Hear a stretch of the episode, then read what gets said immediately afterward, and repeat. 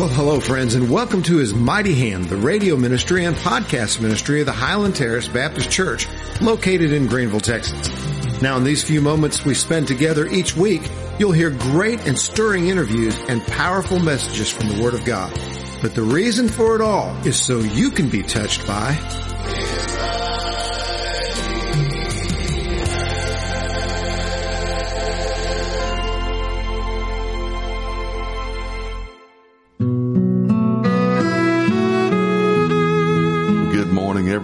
everyone, and welcome to the His Mighty Hand radio broadcast and podcast. I'm Pastor Chet Haney from Highland Terrace Baptist Church, and I'm so delighted this morning to have in studio with me a dear friend, Mickey Pearson. Morning, Mickey. Good morning, sir. So glad to have you with us Well, I'm today. glad to be here. Yes, sir. Thank you. I've actually known Mickey for quite a long time. Even before I came to Highland Terrace back in 2013, my um, church where I formerly served up in Denison, Parkside Baptist Church, we had a visit from Mickey every now and again because his aunt, Marilyn Bradley, That's right. was our secretary there for many, many years, and what a great, faithful lady she is. Something else. She's one of the best, isn't she? She is. Yeah, we had a um, birthday party for Marilyn uh, Right. last year. It was 96, I think, the one you came to. Yeah, was that her 96th birthday? I believe that's right. My goodness, I didn't Yeah. realize. I thought it was her 90th. So she's she's even on up there a little more than I thought. That's amazing because she's in such Oh. wonderful condition. Thank the Right. Lord for that. She had a husband, Lon Bradley, Uh-huh. who was mighty by reputation. I never had the chance to know Lon before. Uh, Well, he was my favorite uncle for a long time. Is that right? I, I was an only only Yeah. Uh-huh. grandchild on that side of the family for about six years. And, Right. uh, when uh, when he came home from the military and uh, uh, after World War II, uh, he had met Marilyn, and uh, when they married, she will tell you today that I didn't like her because I, I took she took my favorite uncle from me. how about that? So But that's not true. she uh, she kind of interfered a little bit with your Right. attention from Uncle Lon. huh? Right, yes. about that? Yeah. Well, it's been amazing, uh, Mickey, through the years uh, as a pastor in in four different locations now. The uh, the people that God, you know, lets uh, a pastor know and love and serve are truly remarkable. People are amazing. Just everywhere you go, there's everybody has a story and everybody has a history. And I have had the privilege to serve in each church. Even when I was a 27 year old kid, I remember out in West Texas, some of the most amazing people out there that I had the privilege to get to know and really felt funny when they called me pastor as a 27 year old kid because they were so respectful about it and so um, honoring, you know, to Right. their pastor.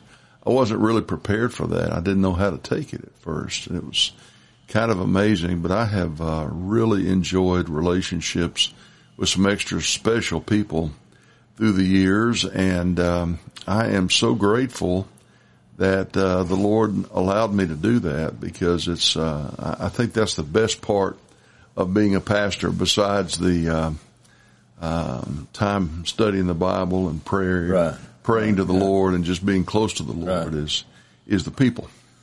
That's true. That's true, and that's uh, been my experience in life. I've had had the opportunity to, to meet a lot of people and to Yeah. serve in uh, different capacities and so forth. Uh, Yeah, I uh, first of all, I, I consider my first first big blessing yeah, was the fact that God let me come to a very very strong Christian family. Amen. And uh, the two people probably that's had the most impact on my life is my mother and my wife. Really, And uh, to you've had uh, two women on either side of you. uh, and and very strong, I might say, and they needed to be. in my case, uh, no, Yeah. No, I, I was born uh, in actually in Denison, oh, is that right? right? And uh, my daddy was an employee of the Katy Railroad, and he thought Denison was pretty close to heaven. a lot of Katy people up in the uh, Denison area. Yeah. But uh, I uh, spent. Uh, we moved to Celeste in 1943, and uh, that's the place that I remember most, and that's uh, Yeah. Where I really remember my my Christian life starting there was in because I remember the church there. However, we had been in Fort Worth, and there was a pastor over there. His name was McCormick. All I remember is just Brother Mac. Brother Mac. But he came to Celeste and held a revival in 1948, and uh, I was almost eight years old. But I gave my life to Christ. Yeah, praise the Lord. We happened to be living in a two-story house, so lots of times when when the preacher came to town to do a revival, they stayed in a room in our house. Yeah. And because we had known him before, uh, it was really a privilege to have him in the house and to visit. Wow. And, uh, uh, and I remember my mother really uh, asking him and questioning him a little bit about whether I was of an age to know what I was doing. So Yeah. he counseled me, and we talked, and he assured her that I did. And uh. I, I will say, Chet, I've, I've, one thing I've never questioned is my salvation, Well, thank the Lord. and uh, Have strong it- assurance. it's, it's gone back a long way. Yeah. I will also say in, in the next breath that I haven't always practiced it like I ought to. Well, And uh, but that's true uh, of all of us, I'm afraid. my uh, my mother was a very, as I said, a very strong influence in my life, and my father too. And Uh-huh. One of the things that I wanted to mention that happened in our house every Yeah. morning, uh, there was a rule at home that we all ate breakfast together. Well, that's a good rule. And well, there was a time when that wasn't just exactly easy for my Yeah. sister and I because my dad was working away and uh, he didn't like to stay out, stay in where he was working. So Mm-hmm. he would drive back and forth, and sometimes that required him to leave at uh, Really early. four thirty, five o'clock in the morning. Oh, so breakfast was at what Mother time? got up and made and had breakfast on the table in time for him to do that. Oh my goodness! So And, four uh, o'clock in the morning, you're uh, so butter and uh, biscuits. I was uh, trying to. My eyes weren't always open. Uh, wow! But uh, not only did we eat, but uh, our uh, my father always read scripture, Wow! a daily Bible reading. What a and, uh, precious family discipline, we had uh, a little devotional every morning, man. and uh, Did that draw you close as a family? absolutely it did. Uh, I, I can I can remember particularly some Sunday mornings because because of their habit of getting up early. Saturday and Sunday wasn't exactly a different day. They Yeah. still got maybe not quite that early, but uh, muscle memory for. But uh, on Sunday morning, uh, I, Daddy would uh, rake, rouse me and uh, Yeah. tell me breakfast was on the table, and I would tell him I wasn't hungry. and he would tell me that I didn't have to eat, but I had Uh, but to come and sit at the table. So, uh, but it was a strong, and, it, and that started me off in uh, in a in a way that uh, kind of it kind of molds you. I think when you uh, so much of our life is habit, you know, uh, good habits and bad habits yeah, and uh, that was one of the good habits that I started. Was uh, was a was a foundation in, in the scripture. I think. Can you imagine the difference in our society, our culture, our country today if everyone could say what you can say, Mickey, that my family read the scriptures every morning and my father prayed for us over breakfast every day? It'd be a different world we're living in. It now. absolutely would. yeah, Yeah. it sure would. I uh, I feel like one of the things that we really have lost that's hurt this country a lot, and uh, is our family unit. Yeah. And so so many times uh, the, the kids are don't have even a even anything that resembles uh, even a family unit sometimes. And you You may know my friend Britt Harris, who was over the teacher retirement system. I don't or, know uh, him personally, but I've You've heard, the name. heard yeah. yeah. He's a friend of mine. And he was invited to a dinner uh, and happened to be seated right by the president a few years ago. It was during the days of George W. Bush. And Uh-huh. So he kind of uh, gathered up his thoughts and uh, decided if he was going to ask the president a question, he would try to make it a good question. And he said, uh, uh, Mr. President, what is the greatest challenge facing our nation? And without hesitation, George W. Bush, the President of the United States, said it is without a doubt the disintegration of the family unit and the home. yeah. You can't solve that with military action. No. You can't um, send an ambassador to fix that. You cannot uh, have a special congressional committee to come together and and uh, you know solve the problem of the family.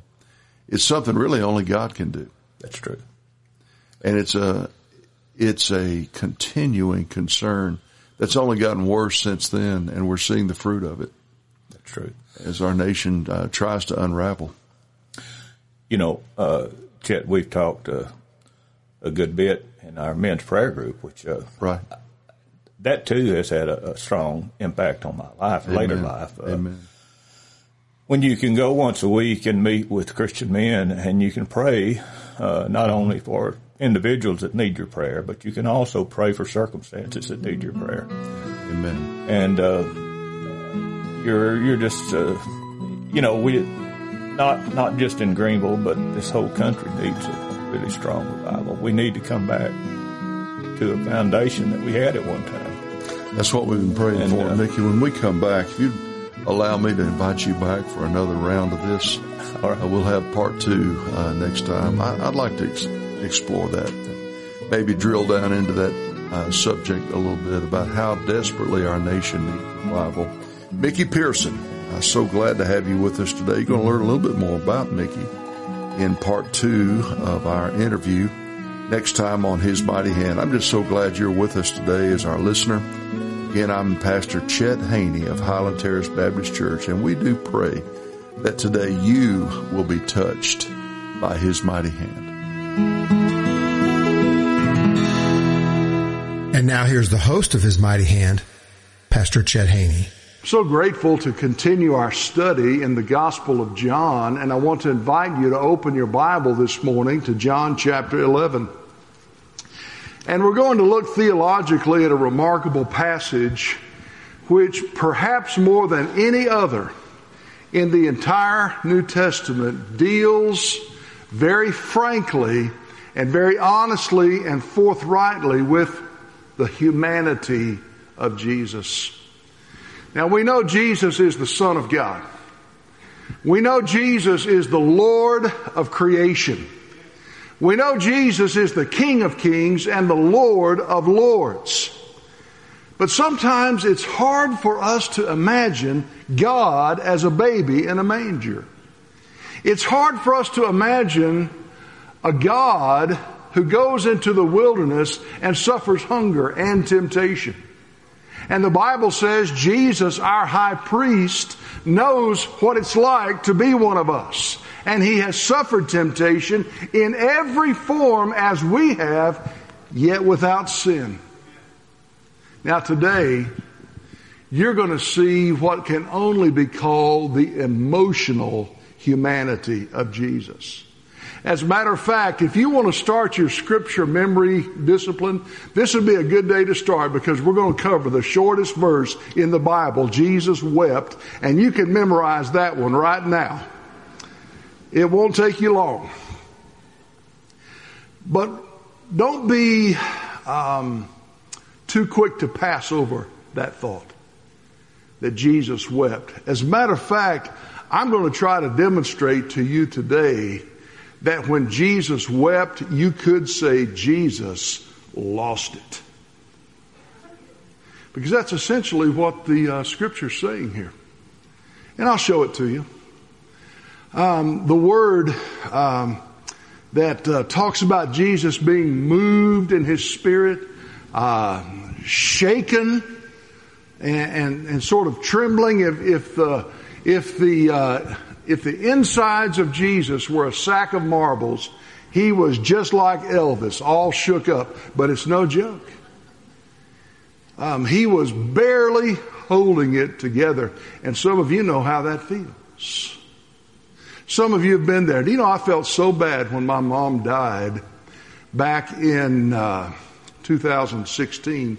She died on February the 2nd. And you know, I never cried a tear through the process of her death. I went through all the family visitation, made arrangements for the funeral, welcomed all my family and friends who came in town from all over the place.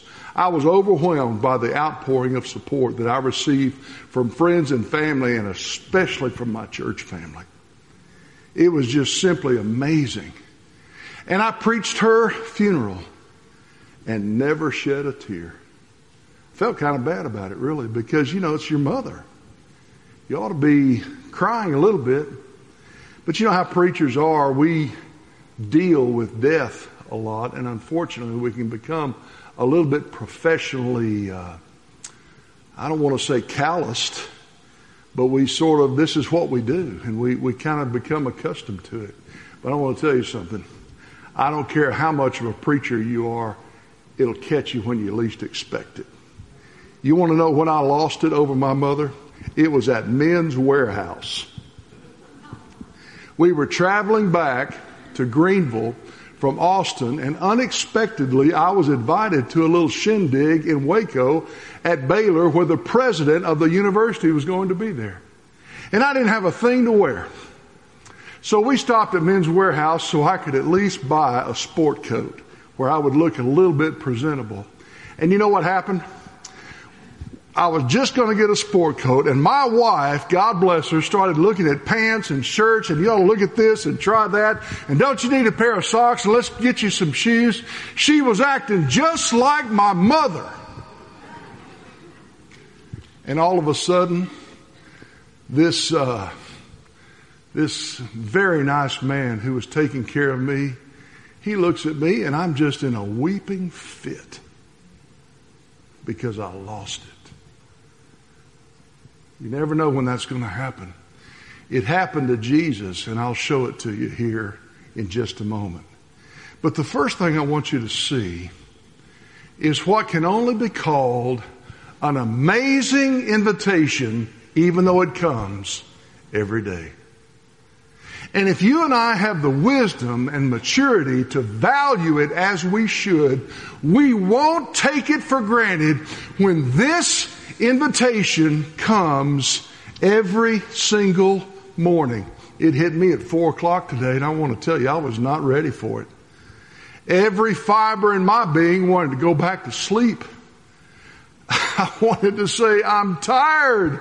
I'm not ready to get up. And I walked out on my front porch, and there was Orion laying down on my neighbor's roof up in the sky. It was the most beautiful thing.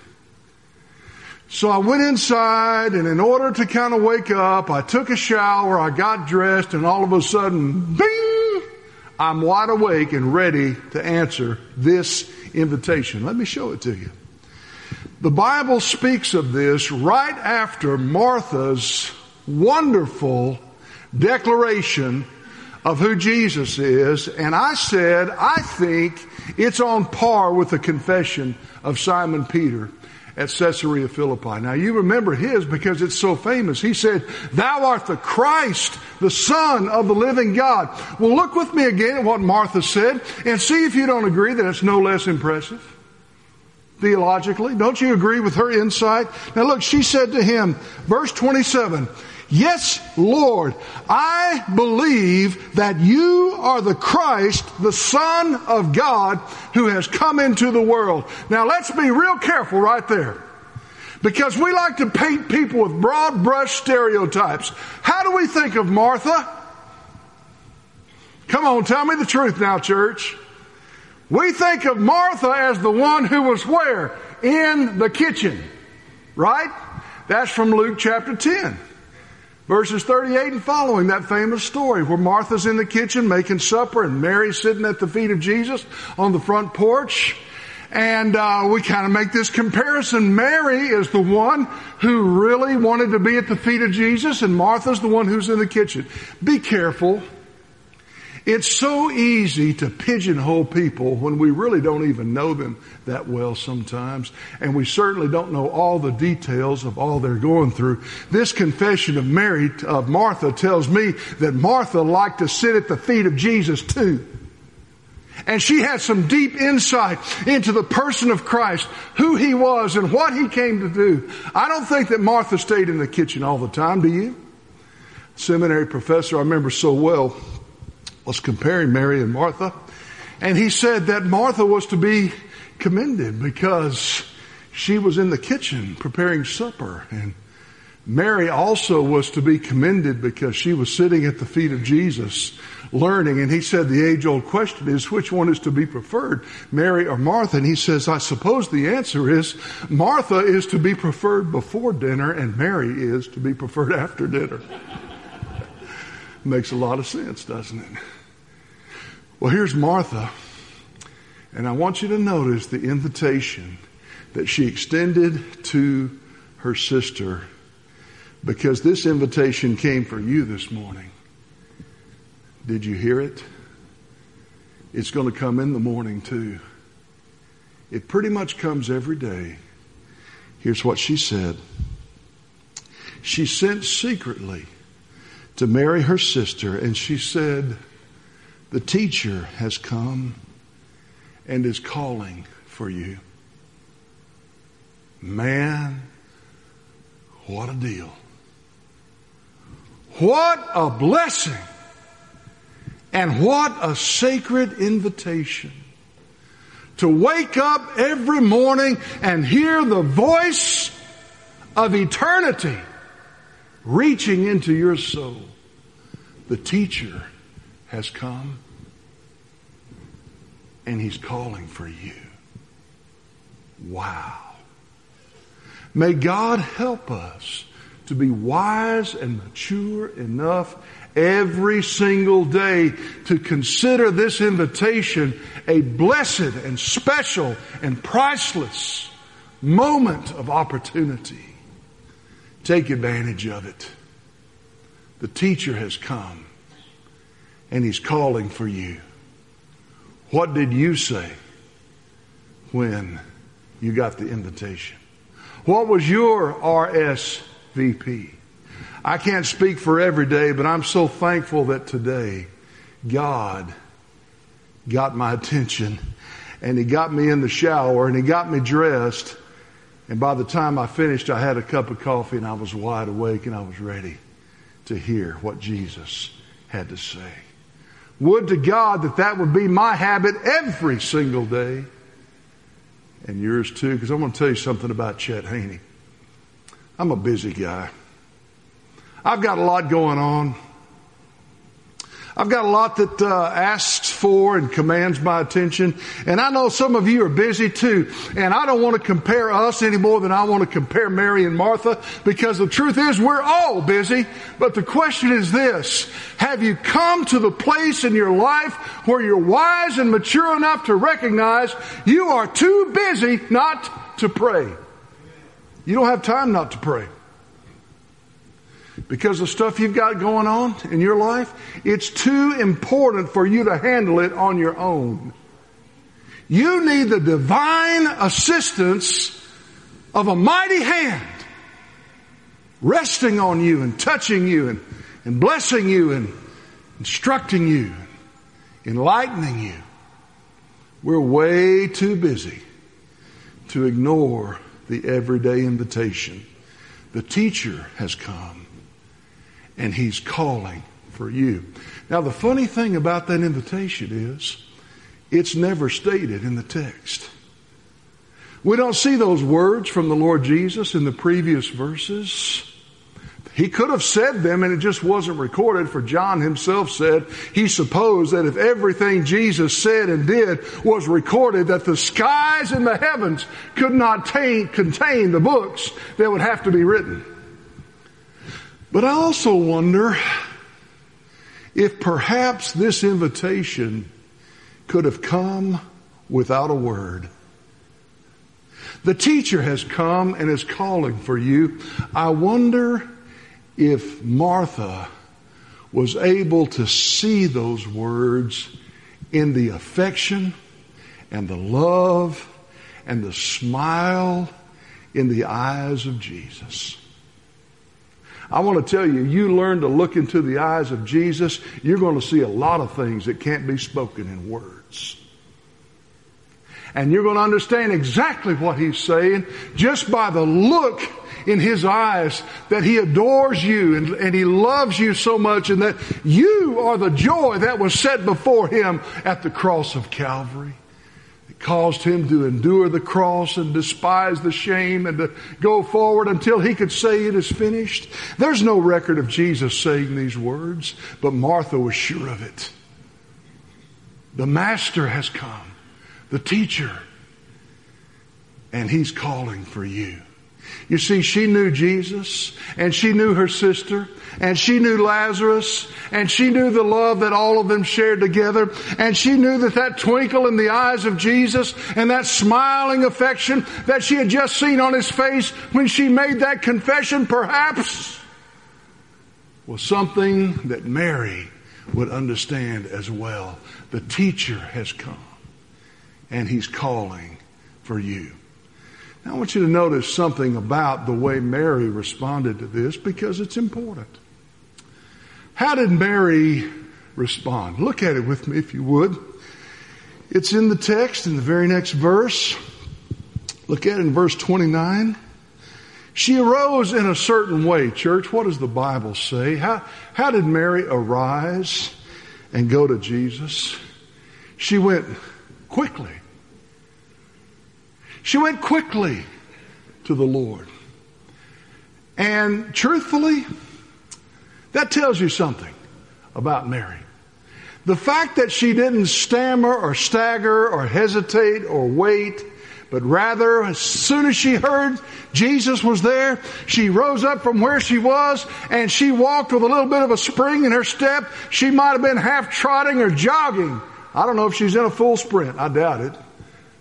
But quickly, she went to Jesus. What does that tell you about Mary?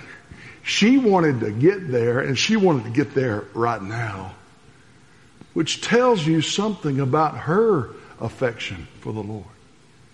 Just as Martha also had recognized the, the smiling affection of Jesus in his eyes as he spoke to her and as he received from her that wonderful confession of faith, the teacher has come. He's calling for you. And Mary rose quickly and she went out to see Jesus. Now let's go back to your invitation that you received this morning. You're going to get another one in the morning.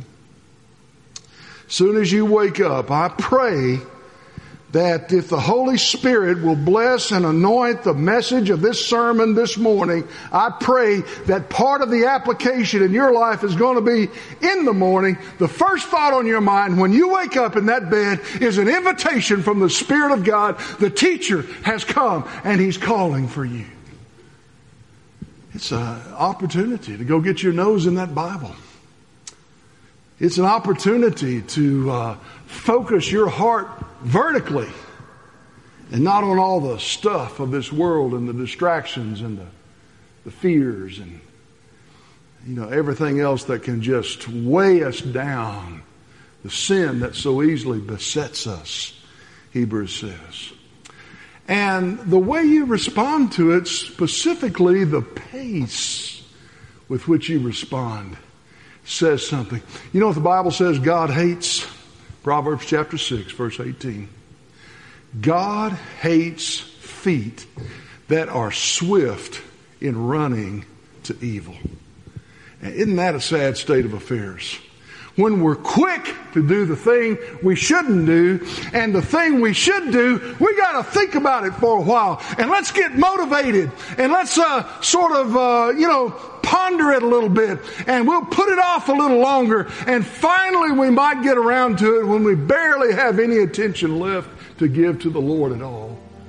Because we gave our first and our best to something else. A lesser love, a lesser thing. How sad when you had an invitation from Jesus. The teacher came and he's calling for you. And you chose what instead? God help us. When the teacher comes, to get up and quickly move into that place where we can hear his voice.